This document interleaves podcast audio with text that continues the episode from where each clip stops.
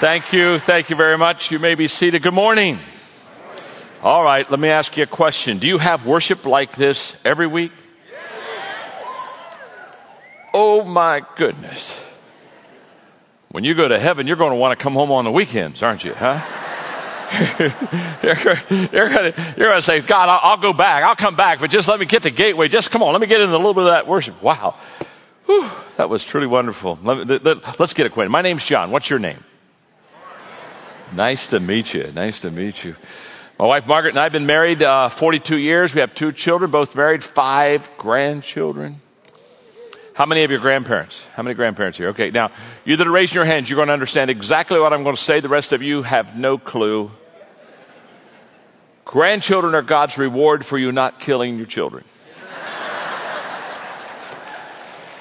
So let me, you just, you know, when you have those teenagers and you're saying, should I let them live? You know, I mean, what am I going to do here? Let, let, let them live, let them live. Trust me. They'll give you a grandbaby, and that first grandchild, you'll hold that baby in your arms. You'll say, This is the smartest, most beautiful baby in the world. There you are. Then you ask yourself a question Why did intelligence skip a generation?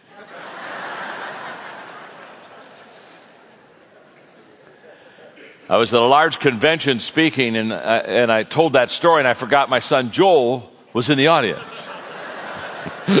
so when I'm done speaking, I go back to the green room, and he's waiting on me. He's, he's there. He's waiting on me, and I look at him, and he looks at me, and I said, Now, Joel, honey, you, you knew I was kidding. I was having fun with the audience. You know, I, I was doing that. He said, No, no, no, that's okay. He said, That's okay. In fact, he said, he said, I think you're right. I said, You do? He said, I think you're right. He said, in fact, just last week, Grandpa and I had that very same discussion.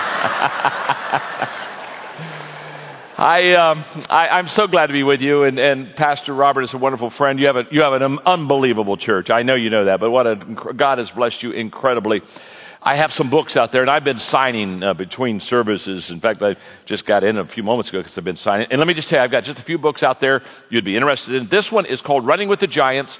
In Hebrews, it talks about the fact when we're running the race, we're surrounded by a cloud of witnesses.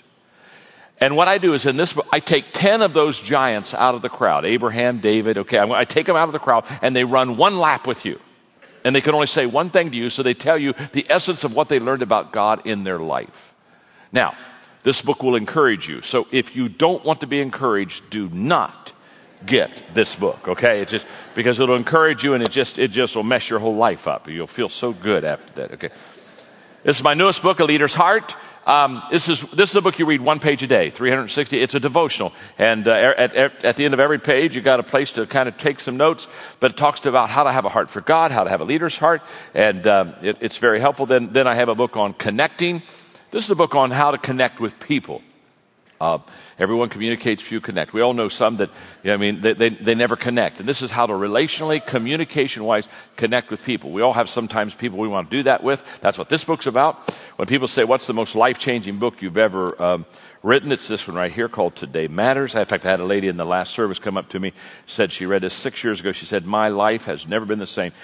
What I do is I talk about this. I talk about 12 things I call the daily dozen that you need to think about and do every day that will literally help to make your life what it really needs to be. Today matters. And then the most important thing, I was so glad they brought this, especially uh, with Father's Day coming and with graduations coming.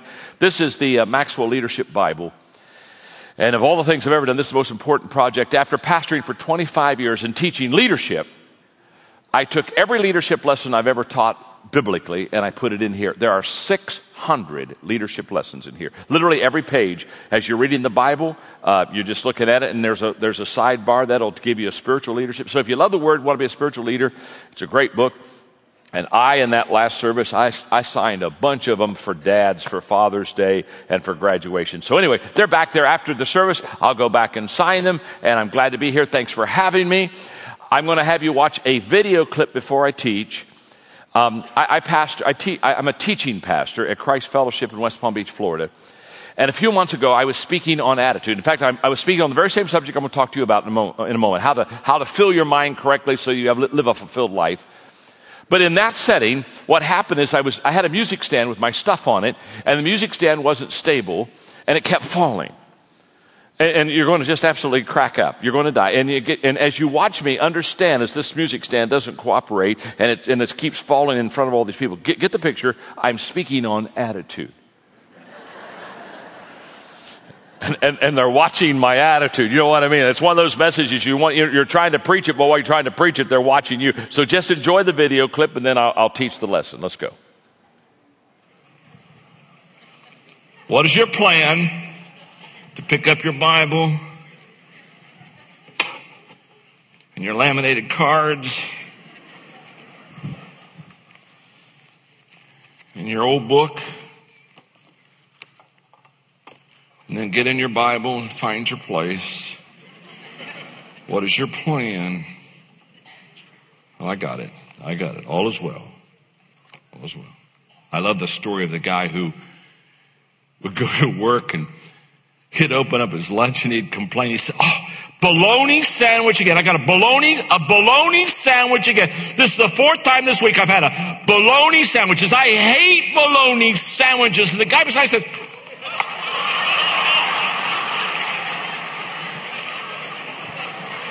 heal, heal.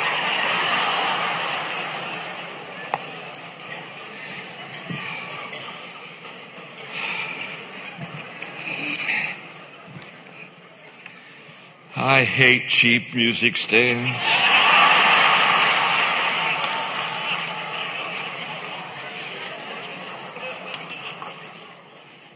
Especially when they interrupt my story.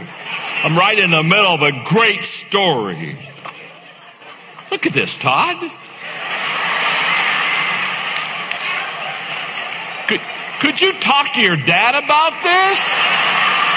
I mean, we just. Look at this. Would you take, take that? Oh, give me my, give me the rubber band. Thank you.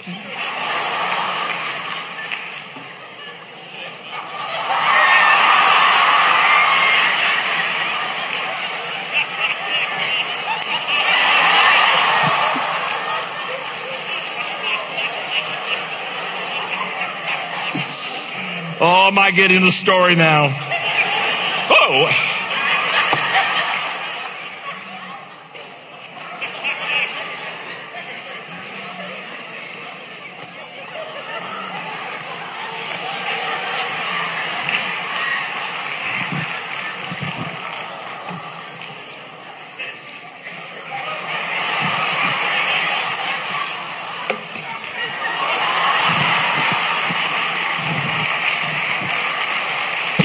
Get something you can depend on.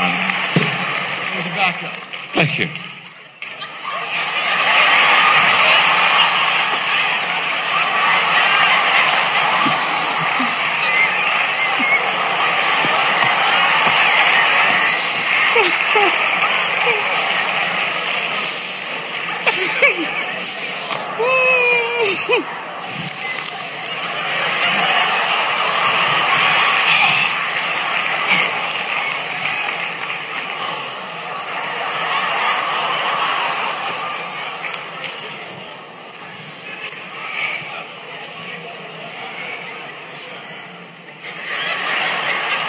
The message is on attitude.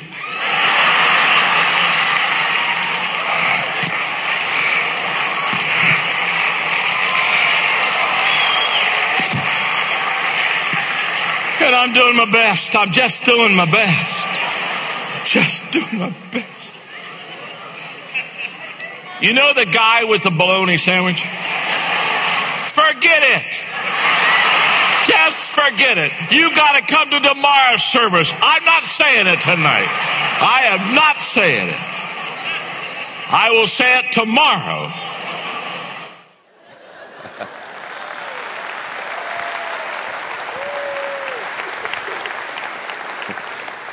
Now, now the good news is I'm going to teach that lesson and I'll tell you the bologna sandwich, okay? The Apostle Paul talks about in Philippians chapter 4 that if we fill our mind correctly, our life will be one that is very fulfilled. And I want to talk to you about how to do that. Paul really teaches us here. And, and, there's a passage of scripture in Ecclesiastes that's kind of foundational for us, and I, I want us to get that passage first.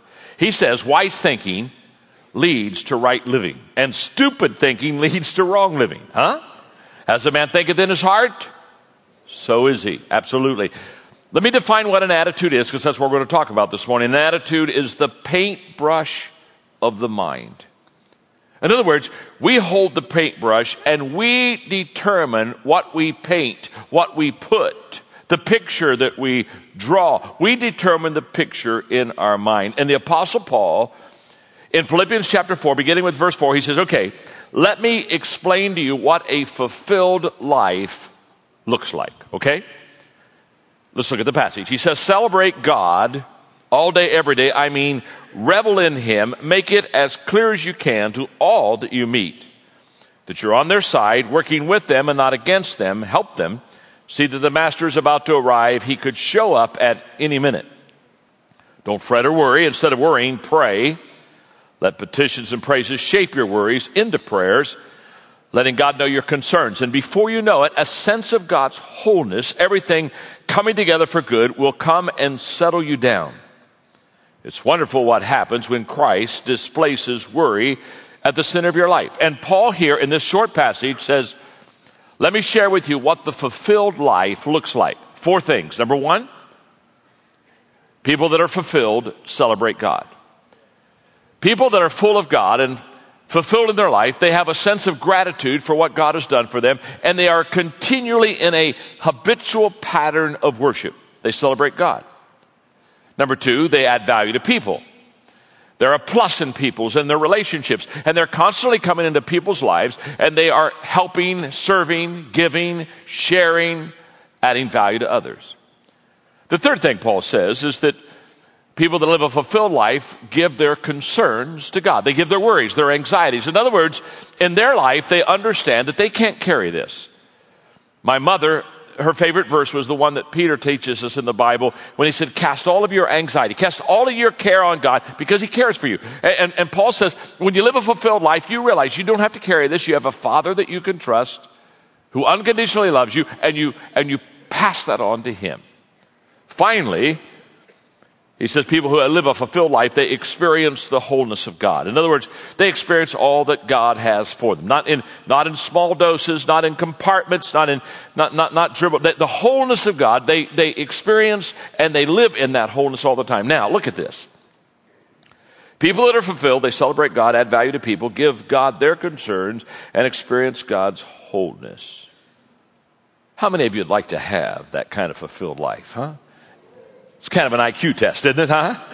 I mean, it really is. I mean, of course I would like to live that. And you say, John, how, how does this happen? Well, what's incredible, Paul turns right around and says, Now let me explain to you in the scriptures how this can be yours. And the good news is this morning, not on this campus, but on all the campuses here at Gateway, the good news is that every one of you can experience the fulfilled life I've just talked about. So look at your neighbor and say, Even you can experience this. Go ahead and tell them that. Okay? All right. In fact, look back at him and say, and it's about time. All right. Okay, here we go. Here we go. Here, here's, okay, here's what Paul says. We're, we're picking up now in verse 8 and verse 9. Here's what he says. Summing it all up, friends, I'd say you'll do best by filling your minds and meditating on things true, noble, reputable, authentic, compelling, gracious, the best, not the worst, the beautiful, not the ugly, things to praise, not things to curse Put into practice what you've learned from me, what you heard, saw, and realized. Do that. And God, who makes everything work together, will work you into his most excellent harmonies. Wow. When I was growing up, my, my parents paid, I'm the middle child, the three of us, we were paid an allowance to read books, okay? Uh, my father picked the books out, and we were required to read 30 minutes a day, and, and we, so we were paid an allowance to read books. And, and my friends, they were all paid allowance to do chores. So I went to my dad one day. I said, "You know, all my friends they get paid to, to do chores, and I get paid to read books, but but I, I think I like this chores thing about being paid to do chores." He said, "Son, I'm never going to pay you to do chores." He said, I, you, "You do chores because you're part of the family, and, and I don't pay you to be part of the family." Says, we, we, we don't pay each other to, to be part of the family. He said, let me explain it this way to you. When you were born, you already owed your mother for nine months of room and board. So you're already in debt. So you know you're start, you're on the minus side. So just you know you know shut up and take out the garbage. But then he said, "But I do put my money where my values are, and my values are in you reading good books." from the seventh grade on, that's what the three of us did. He put the books in our hands. And one of the books he put in our hands when I was a seventh grader, James Allen's book, As a Man Thinketh. It's a classic. James Allen, James Allen said that the greatest discovery of his generation, he said, the greatest discovery of my generation is that people can alter their lives by altering their mind. In other words, James Allen said, when you begin to think right, everything else begins to change. Now, I read that in the seventh grade. By the way, I read that book every year. Every year. And James Allen wasn't the first person that said that you can alter your life by altering your mind. The apostle Paul right here said, let me t- explain something to you. If you want to have, if you want to have a fulfilled life, the first thing you do is you start absolutely filling your mind correctly. When I go to the dentist, I wonder if this happens to you out here in Dallas. When I go to the dentist, when I'm done, they always give me dental floss. Do you get dental floss when you go to the dentist? And, and you know, and they say, you know, floss, and I take that dental floss, and I want you to know in a disciplined, style of mine. I, I, I dental floss for two days after that. Now, now, why do you dental floss? Well, you get that, you know, you get that floss in there and you get all that junk out between your teeth. Now, now that's great for the teeth, but can I tell you something for the mind? I wish that there, I wish there was something called mental floss. You know what I'm talking about? Where, and I, I wish we had a zipper on our head. Yeah, yeah. And so, you know, every morning we get up and we unzip our head and you kind of pull that sucker apart and you just go in there and just, just get all that stuff out of, you know, wouldn't it be great if you could just every day kind of get the, how many of you got some stuff in your mind you'd like to get out? Come on, talk to me, huh? Wouldn't it be great if you could just mental floss your mind every day? Now, you entrepreneurs, I've got a product for you that if you will invent, trust me on this, if you'll invent this, this will, you'll, make millions. Somebody needs to get, invent what I call sweet spirit spray. Yeah, yeah, yeah, a, a spray. The, and, and you use it on people that don't have a sweet spirit.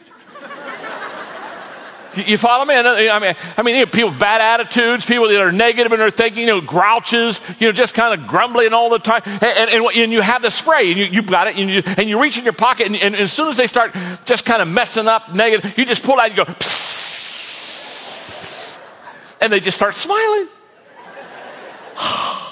Wouldn't that be a great product? Let me ask you a question. If it was on the market, how many of you would buy some sweet spirit spray? Of course you would, absolutely.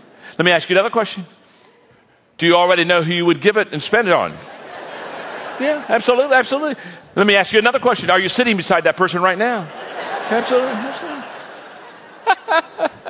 Sometimes, hey, that third question got some of you in trouble a moment ago. You, you were doing okay on the first two.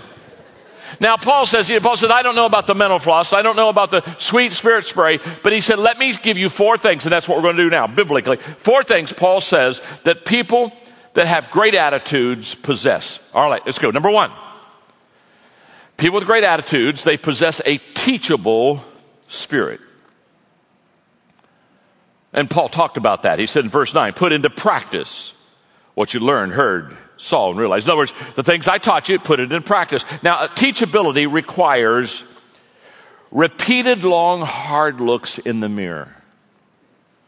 Because a teachable spirit means that I am open to criticism, I'm open to correction, I'm open to change. In other words, I look in the mirror and I say, oh, my goodness, I may be the problem. You see, we see people not as they are, we see people as we are. Understand that. And so, therefore, if we're not right, the people around us are not right. I love the grandpa who went to sleep he was visiting the grandchildren. He was taking an afternoon nap. He had a handlebar mustache. He went to sleep on the bed. And one of the grandchildren came in, saw Grandpa asleep, thought they'd have some fun, got some Limburger cheese, and put it right in his mustache. Just, just stuck it right in his mustache, and he's asleep. And he wakes up. He wakes up and he starts smelling. Well, he says the bedroom stinks. he went out in the kitchen and grandma was making cookies for the babies. He got a couple of them and got some milk. He started ducking those cookies. And, well, you know, he said, the kitchen stinks too. He said, I'll be back in a moment. He went outside and get a big breath of fresh air. And he went, well, he said, the whole world stinks. now, the whole world didn't stink. The problem is, he had Limburger cheese in his mustache. I know people have Limburger cheese in their attitude. And no matter where they go, no, hey, no matter where they are, they got problems. Are you with me? I love that expression. It's no matter where you are, there you are. and a teachable spirit, a teachable spirit is not only one that, that looks in the mirror and says, I could be the problem, but a teachable spirit allows God and allows other people to speak into our lives. When, when I pastored in San Diego, I'd been there for about 10 years and, and, uh, and I was traveling a lot and, and the international ministry was getting heavy and I was writing books and I was, I was tired, I was worn. And, and one of my huge weaknesses is impatience. And when I'm really tired, I really get impatient. And, and, and, and, we needed to make two or three decisions, of which I usually process through the elders. And I was tired and, and in a kind of a rash. I just, I just made decisions. I shouldn't have done it. I was wrong, but I made these decisions and, and, and I said, let's keep moving. And it just threw a curve to the congregation because they had never seen me, you know, not go through the process. And, and, and, and, and so they kind of started asking questions. Instead of when they asked questions, we back it off and say, oh, shouldn't have done it, my fault. I, I became defensive and I, I began to look at them and say, well, quit complaining. I've been here for 10 years. Let's get with it. You know what I mean? I felt like the children of Israel and Moses, and you know, and he, you know, when he's they're complaining in Israel and you know in the wilderness, and uh, you know, uh, you know why they were complaining for forty years. Don't you think Moses would have liked to gone back to Pharaoh and and restated this and not said, "Let all my people go"? So I was kind of concerned and not happy with the people. And I was in that passage in the Old Testament, in the Old Testament, where they were complaining with Moses. And you know the story where the earth opened up and swallowed the complainers. And I thought, oh, oh, yes. Oh God, we need to do this again. And so I prepared a message on it for the people. I was so excited. I'm going to preach a message on God will swallow you up if you don't straighten. And I just, I mean, I worked on that message and it, I'm telling you, it was good. It was so good. And the next day I looked at it again. I, I can hardly wait for Sunday. I mean, oh, I am going to preach hot and I am going to preach heavy and we're just going to hope for a miracle and the earth, because if the earth will swallow them up, I'll, that, oh man, this could not get better. And God spoke to me and said, by the way, John, the message isn't for the congregation.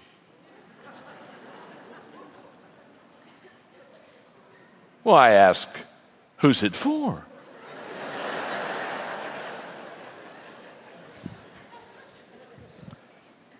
Don't ever ask God that question. He said, John, it's for you.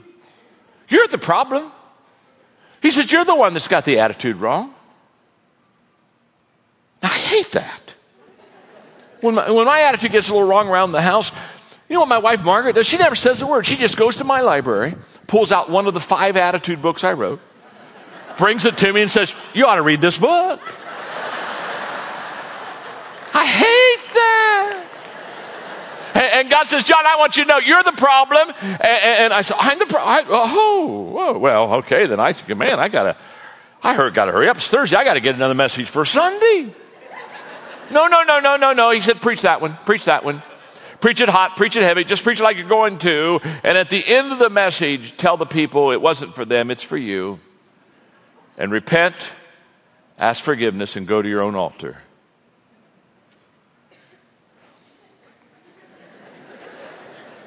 Jesus, let me ask you a question. I, I know you're coming back. Is there a shot that you're coming back before Sunday?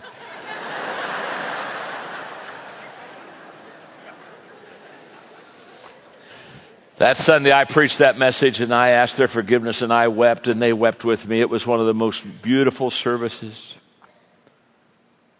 And God really, really helped me there. Just help me understand. John, your problem is you don't have a teachable spirit. Paul said, if you're going to have, if you're going to put good stuff in your mind, you're going to have to let God talk to you. You're going to have to let other people talk to you. And, and you're going to have to, you're going to be, have to be approachable and not defensive. Number two, he says, take, people that have great attitudes, they take responsibility for their attitude.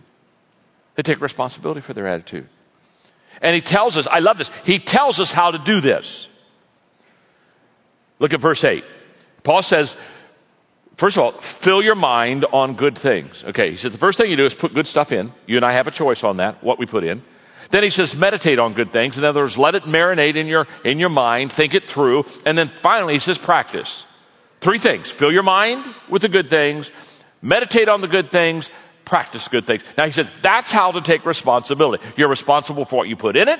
You're responsible about how you think about it. And you said you're responsible to practice it. It's your responsibility. It's not someone else's. I love these people who, you know, have you ever, have you, have you ever, have you ever met some, have you ever met somebody who was just grumpy? And you said, what's wrong with you? Have you ever heard, of, have you ever heard an adult give you this excuse? Well, I got out of the wrong side of the bed. What a stupid thing to say. I mean, if it was really that easy, I'd send you home. I'd tell you to jump on the bed and roll out on the right side. Oh, the bologna sandwich story. The bologna guy, the two construction guys looks at his lunch bell. He's just ticked. Bologna sandwich again. He says, "I hate bologna." Fourth day this week. I hate bologna. Why do I always have to have a bologna sandwich in my lunch? And he's just going off. And the guy beside him says, "Hey, come on, guy, take it easy, relax, take a pill. Listen to me. Listen to me. When you go home tonight, just tell your wife you don't want a bologna sandwich. Explain to her that you would like another. He said, "Leave my wife out of it. I make my own sandwiches."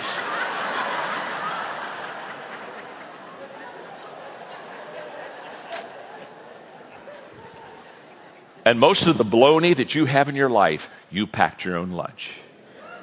It's your bologna. My name's John, I'm your friend. Paul says number three. Paul says the third thing is travel the high road. If you're going to, if you're going to live a fulfilled life, understand you want to treat people better than they treat you. Because there's a low road. The low road is where we treat people worse than they treat us. There's a middle road where we treat people the same as we treat, and then there's a high road where we treat people better than they treat us. He's, and you get your choice. You get your choice. And here's what he said. Here, here's what he, he teaches us how to do this. I love this phrase that God chooses what we go through and we choose how we go through it. He says, fill your mind to meditate on the best, not the worst. Oh, that's high road. The beautiful, not the ugly. Oh, that's high road. Things of praise, not things to curse. That's high road. In other words, he says, when things happen to you, you've got a choice. You can either go low, you can go high. And he says, if you'll go high road, you'll begin to live the fulfilled life. And what I've noticed is you can see two people in the same situation, and one's got a good attitude and one's got a bad attitude. And you say, it's not the situation, it's how they respond to it. I love this. I brought it with me. It's a, this is a laminated card. Whenever I laminate something, folks, it's important. I mean, I'm, in fact, if I'd have been Moses going up on Mount Sinai, I'd have laminated the Ten Commandments. I would have put them on stone. Those babies will break. I would have laminated the Ten Commandments.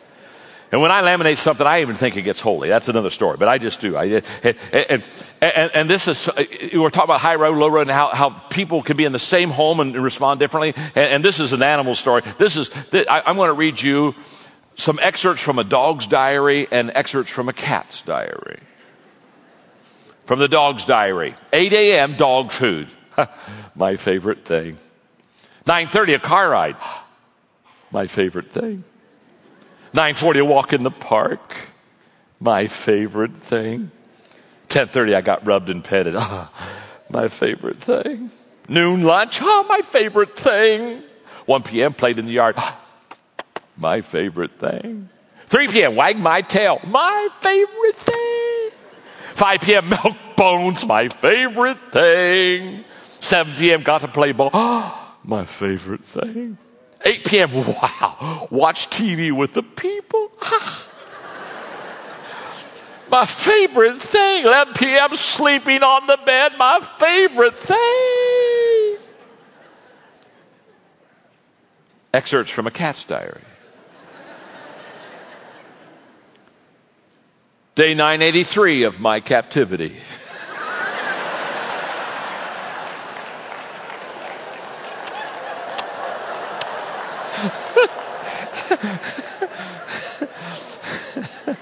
my, my captors continue to taunt me with bizarre little dangling objects. The only thing that keeps me going is my dream of escape.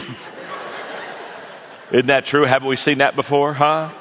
Two to- same home, two totally opposite attitudes. Paul very simply says, okay, if you want to have a great attitude, you want to have a fulfilled life, it's very simple. Possess a teachable spirit, take responsibility for your attitude, travel the high road.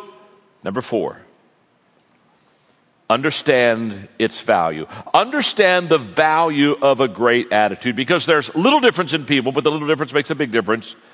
The little difference is attitude, and the big difference is whether it's positive or whether it's negative.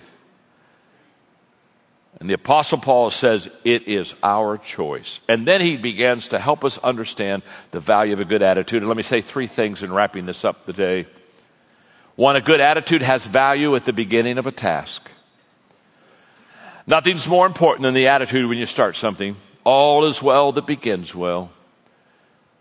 Every surgeon knows that the attitude of the patient is key before surgery. Every coach knows the attitude of the team is very important before they play ball. Every prof knows the attitude of the students is important before they take the test. Number two, a good attitude has value in the middle of the task. In the middle of the task, we're in the middle of the whole process.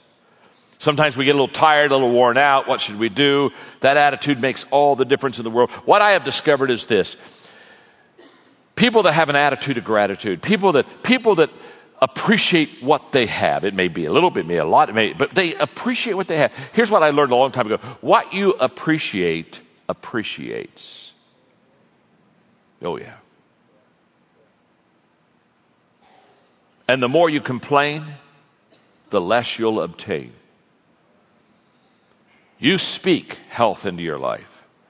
You speak good things in your life or you speak bad things in your life. You think good things or you think bad things in your life. And number three, a good attitude has value at the end of the day.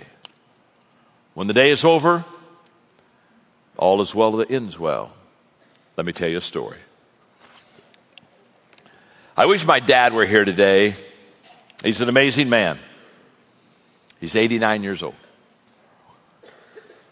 He and mom, mom passed away almost two years ago now, but he and mom had been married for 67 years.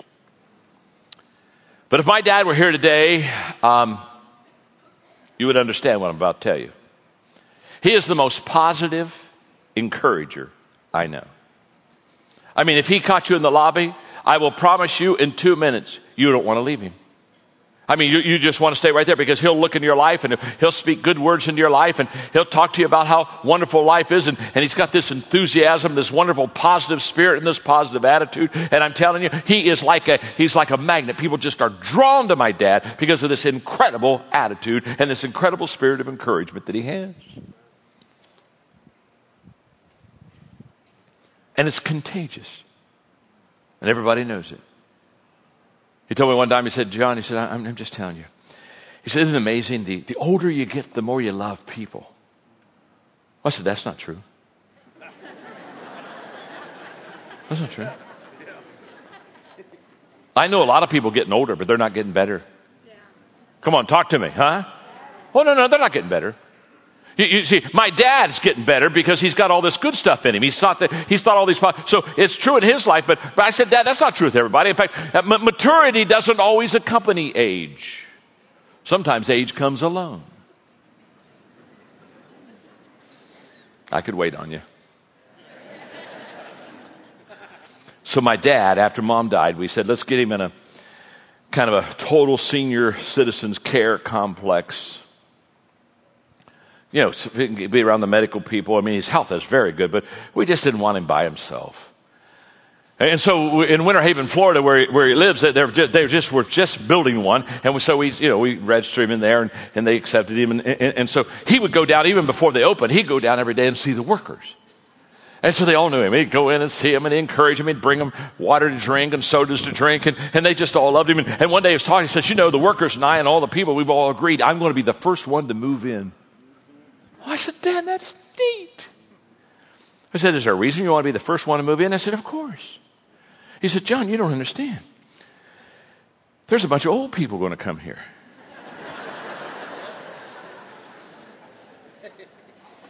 By the way, my dad's going to live till he dies. Yeah, he is. Yeah, he is. You see, that doesn't happen to most people. Most people die. Most people, they're already dead. They just haven't made it official yet.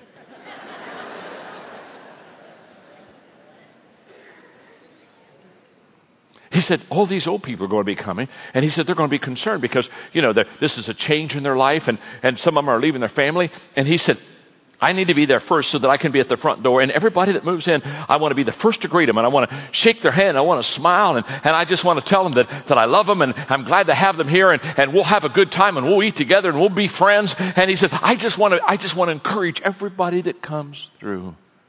And sure enough, the day it opened, he moved in. And he has greeted for the last seven months every person that's walked in there. Hi, my name is Melvin Maxwell, and I just want you to know we're going to be friends, and it's going to be okay. Listen, my friend. How can a person at 89 feel like that, live like that, talk like that, believe like that? I can tell you, for 89 years, he's put good stuff in.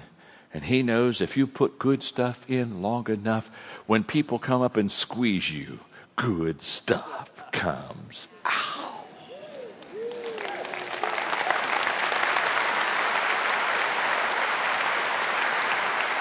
So, my message is very simple. Put some good stuff in. Do what Paul says.